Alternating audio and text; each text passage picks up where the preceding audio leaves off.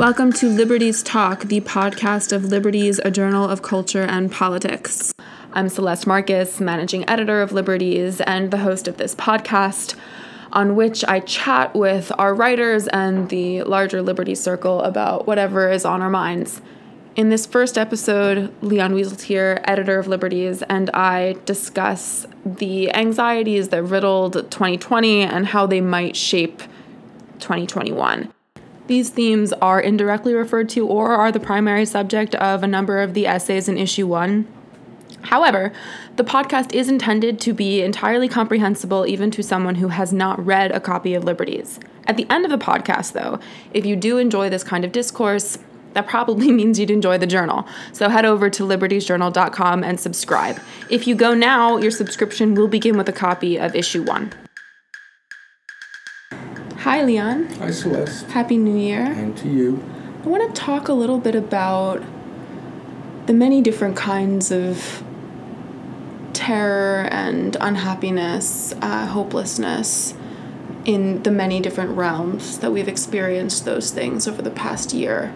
Um, there have been some good things, there have been some hopeful moments, but there's been a lot of darkness and of many different kinds. Has, yeah. Um, so I wanted to try and make sense of these different difficulties with you. Yeah, good. It's important that our first podcast at Liberties start on a light subject. Typical. Mm.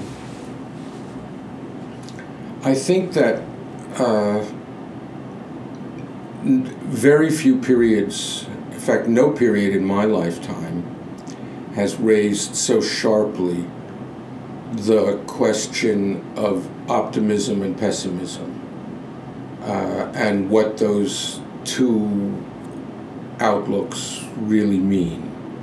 Um, as you said, in the past year, uh, and it's going to continue certainly to the summer as regards the pandemic, and then there were all the other problems that the election of Biden by itself will not fix. There's a lot of work to be done, uh, and there are many people in this country who have reasons for for being dispirited, discouraged, or despairing. Uh, I think the first important thing to say about hope and fear. Well, no, let's go back to optimism and pessimism and make the point this way. I think, as a view of the world, both optimism and pessimism are always exaggerated. I never, I don't think there has ever been a time in human history when only the one was warranted by reality and none of the other was. So, in, in thinking about whether to be optimistic or pessimistic, the first question one has to ask oneself is with respect to what? Because if one tries to build it into a view of everything, then one is going to miss important characteristics of reality. Uh, and you'll wind up with the kind of chic pessimism that appears since Spengler that appears periodically in bad times. Um, the most important fact about both hope and fear, I think, is that they're both based on ignorance. The, the, they both originate out of our ignorance. The reason we're hopeful or the reason we're fearful is because we don't know. Or if we do know a bit, about our reality and its prospects. We don't know enough to feel about it with certainty. Hmm. And it's this lack of certainty, it's this ignorance about the future that can be met either with hope or with fear. Uh, you know, there are people, there is a philosopher who once said that all hope is false because we don't know if it's true or not. That seems a little bit um, harsh it is possible to have hope that is warranted by aspects of reality. For example, the invention of the vaccine would be a good that's would be a fine illustration of that. Uh, but there also is such a thing as what my friend Jonathan Lear calls radical hope, which is the kind of hope that you have in circumstances in which you really can't see any ground for hope. And that kind of hope, I think, is an act of will uh, And, uh, you know, I don't mean to keep quoting people, but Gramsci famously described his intellectual situation, the intellectual situation of Marxist revolutionaries early in the 20th century. He said, pessimism of the intellect, optimism of the will. And there is that kind of optimism, which, in which you finally no longer care about the truth or falsity of the hope, of the optimism. You simply need it to sustain you. You simply need it to sustain you and it's very hard to keep that up. Yeah, isn't that necessarily short lasted? Well, it could be short lasted. I mean, in the case of the Jewish people and the hope of the return to Zion, they pray for it three times a day and they mean it. Um, well, there's grounds there's no for question. That. Well, there weren't grounds for that in the year 1000, wherever they were. Mm-hmm. I mean, you know, there have been grounds for that. In fact, since 1948, I think that those those those sentences in the liturgy don't mean anything. They can get on a plane, right? At least after the, they're vaccinated. But um, but no. So there is a there is a hope as a purely utilitarian standpoint, which you need to get through the horror, because there are horrors. Some of them much worse than the one we're, we're living in, which are not events but are eras. Mm so, for example, in, with the pandemic, the pandemic is not an event, it's an era. And we've all learned to live in this world. And we've got our ways through it, we've got our customs, our habits, our ways of avoidance, our ways of facing it, our ways of helping people, etc., etc. Mm-hmm. Um, it's an era. And so you need some ideas or some feelings to, to sustain you for the the pandemic, I think for some people has been a good mechanism for developing some understanding of the complexity of climate change. And I think they're mm-hmm. it's useful to contrast them because for the pandemic as you just said, it's possible to restructure your life in a way that you know does some good. You, there are thing there are concrete things you can do that will likely keep you and the people you love, if not certainly safe, then certainly safer than they than you would be otherwise. Um, but for something as enormous as climate change and all of all that that encompasses, it's very difficult to feel as if there's any progress that can be made, and so despair is a very seductive response. Yeah, let me say two things. I think you're right that the pandemic is a rehearsal for the environmental crisis that awaits us, which actually has already begun. Uh, I think that's absolutely right, especially because the pandemic is planet wide. Right. There are no countries or peoples or tribes or groups or ethnicities or religions or, or any corner of human life that hasn't been threatened and affected by this. So I think that's right. And, and like uh, the pandemic, I think there are two questions about climate change, which is how are we going to face it and how are we going to fix it? Hmm. I think the way we're going to fix it is the way we fixed the pandemic. It's that gorgeous word science. It's pretty clear to me that I mean, I'm not I'm not a close student of this, but even if and to get into policy for a moment, even if Biden reattaches us to the Paris Accords. Yeah it looks to me like it's too late for the Paris Accords. For only the Paris Accords. To solve the problem, yeah. Yeah. And and even if we do everything that's expected of us, uh, you know, we inhabit the planet with the Chinese and the Indians, and they cannot be expected to contribute to this effort. So the only solution that I can see in my amateurish way here will be science and technology. So I, I think it's. But wait, but then I'm sorry to interrupt you. But then there's that's the fix. But then there's how do we face it? And the question of how to face this kind of crisis is a really difficult one because it inspires quite naturally, quite naturally, an apocalyptic feeling. Uh, that the world is coming to an end, that the end is nigh, that uh, you shouldn't bring children into this world. Will our children grow up in such a world? Um, you know, there are all the apocalyptic movies that one remembers about this, and suddenly they don't look quite as fictional to a lot of people. And so the question on how to face climate change, for me, is the question of the use and the abuse of an apocalyptic mentality. I tend to think that apocalypticism is a danger uh, to any practical action. I think that apocalypticism is a fancy form of despair. And despair never never stimulated anyone to act except to die differently than they might otherwise have done. Uh, and so I think that the only solution will be science and policy, and we need to have a frame of mind, an intellectual and emotional framework that will, um, that will, if you pardon the expression, lower the temperature. Mm. Um, without, and this is a big without, creating complacence in the population.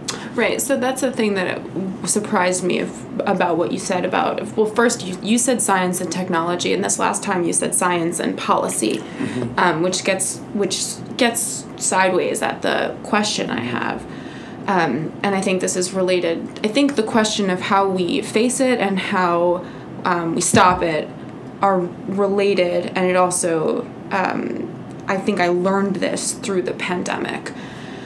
Um, it's not just science and technology that we all needed. We also needed um, the seriousness and commitment of everybody on the planet and also the people closest to us, and had to develop respect or hope um, to believe in the the the recognition on the part of others of the gravity of the situation. Um, without that, science is not going to be enough, and neither well, is technology. It's you know the the vaccine was invented, and now it has to be distributed and administered. But even before that, I mean, people had we had to hope that people everywhere.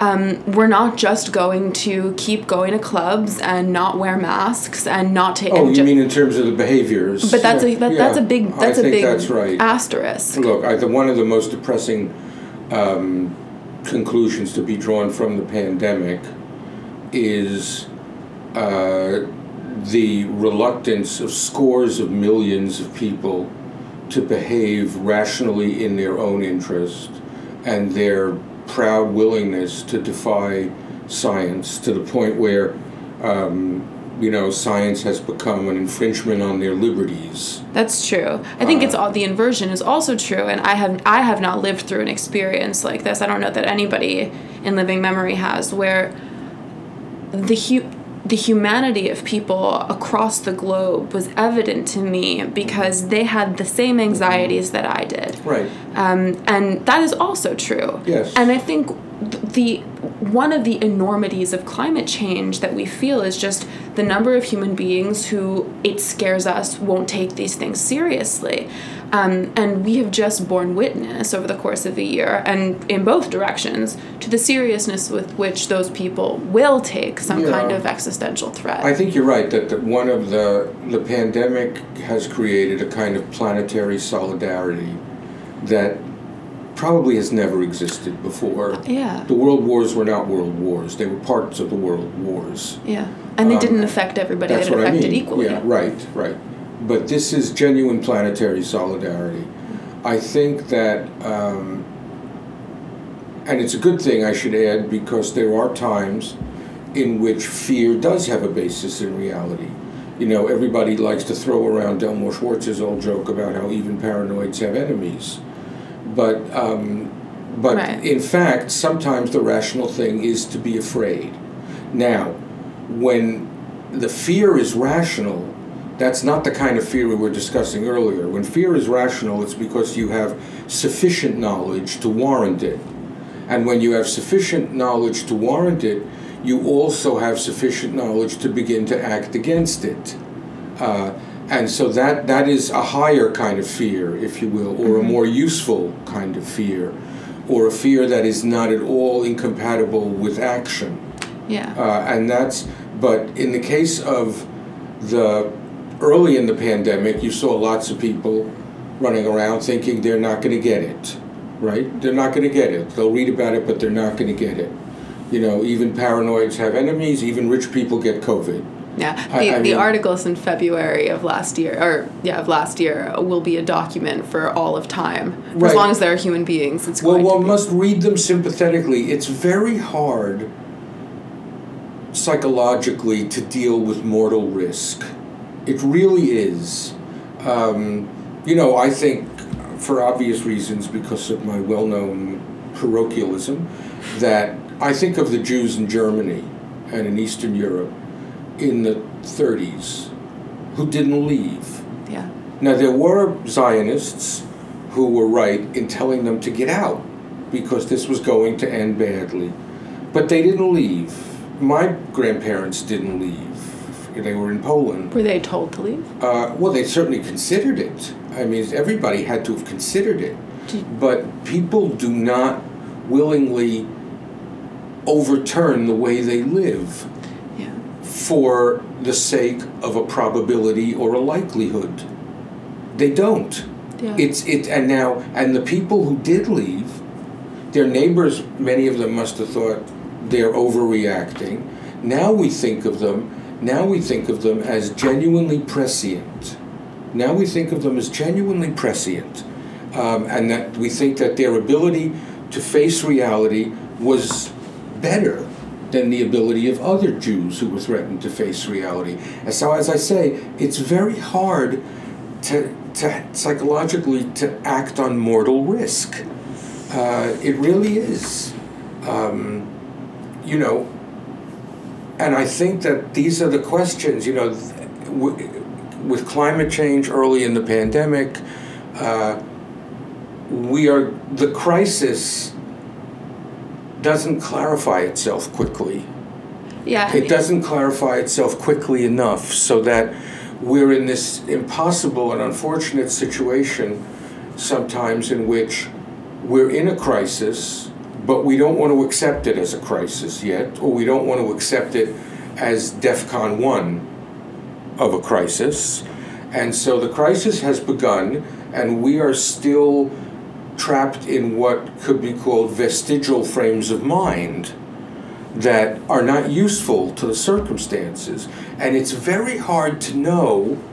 Um, you know, I've often thought that when in considering the problem of realism and being realistic, it's very hard to know where the line is between real, realism and complicity with reality, for example. Because That's just the way it is. yeah, what one you know one doesn't want to be complicit with reality because reality is almost always, if not dangerous, then imperfect.